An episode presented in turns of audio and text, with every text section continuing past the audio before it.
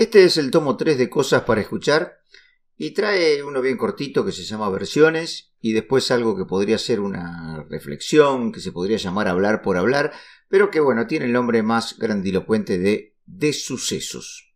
Vamos.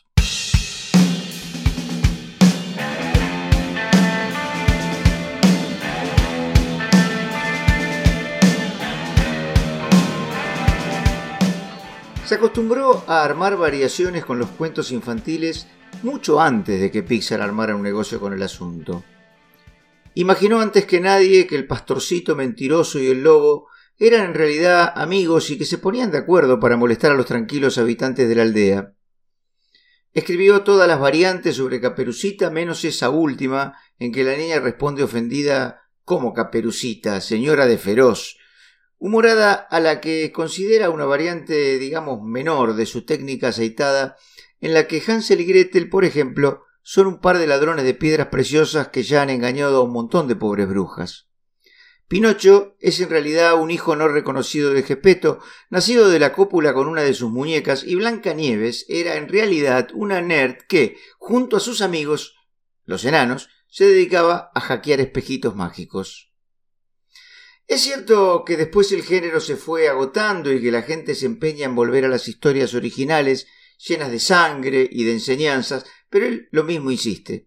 Ahora jura que está escribiendo una versión de Cenicienta en la que la niña no pierde su zapato, sino su dentadura postiza.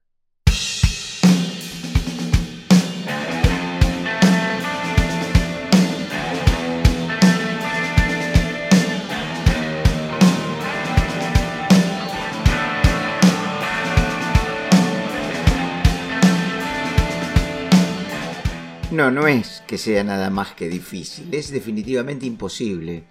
Se volvió imposible contar lo que no sucede porque las imágenes se han convertido en una máquina de hacer que las cosas sucedan. Y no me refiero nada más que al cine o a la televisión, las imágenes provocan que algo suceda. Entonces cuando no pasa, no pasa. Y eso no tiene remedio, no entra en la imagen. No se ve, ergo, no existe. ¿Te das cuenta? Y al final, como somos animales de costumbre, terminamos pensando que como no se ve, no existe. No, no me hago entender. No es tan rebuscador, te explico. Un tipo camina por la calle. Va, digamos, de la casa al trabajo o a comprar pan a la esquina. Y eso lo hace mil veces, o dos mil, o tres mil, andás a ver cuántas. Entonces el tipo que camina por la calle no se patina, no lo pisa un auto, no lo secuestran los extraterrestres, nada de eso.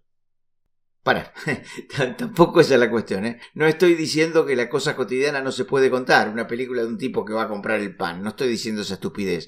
Estoy hablando de la imagen que vos te hacés del tipo que va al trabajo o a comprar el pan antes de que alguien lo filme o te lo muestre. Mientras yo te lo cuento, vos estás pensando en la imagen del tipo, y la imagen del tipo es una idea, una vereda en una calle cualquiera, y el tipo caminando es esa imagen lo único que existe porque es lo único que se ve. Pero el tipo... El tipo este que va a comprar el pan está pensando y eso no se ve. Lo único que yo puedo hacer es traducírtelo en imágenes para que vos sepas que eso pasa.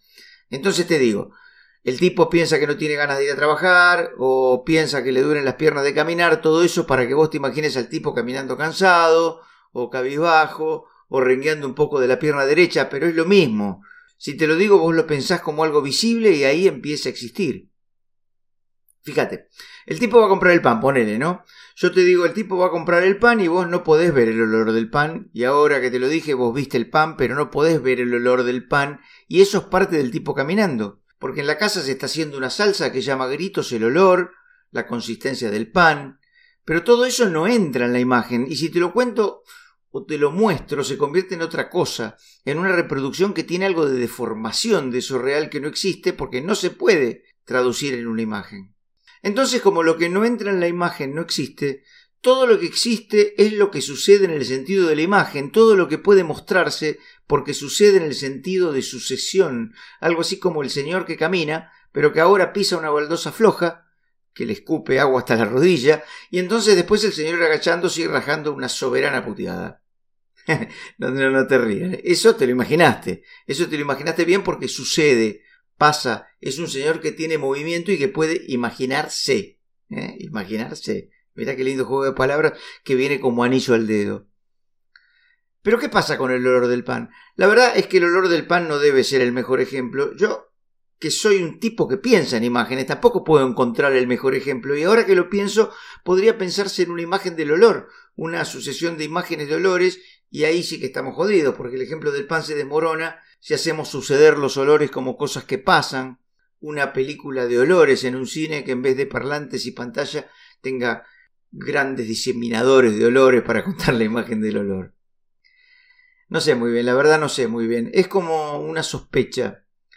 No es ni el pan ni el hombre caminando. Debe ser esa costumbre de fijar lo que pasa, de contar lo que pasa y tener la sensación de estarse perdiendo algo importante, algo que sucede por debajo y que no puede contarse, que cuando parece que está por convertirse en imagen, cuando parece que lo tenemos agarrado, te deja esa sensación de que no es parte del juego, de que no se puede, o peor, de que no es. No existe, y de que entonces estoy hablando por hablar.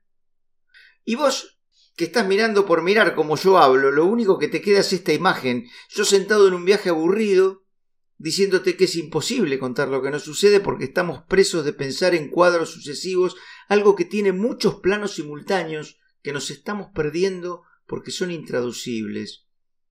Pero ¿qué cantidad de imágenes? ¿Te das cuenta?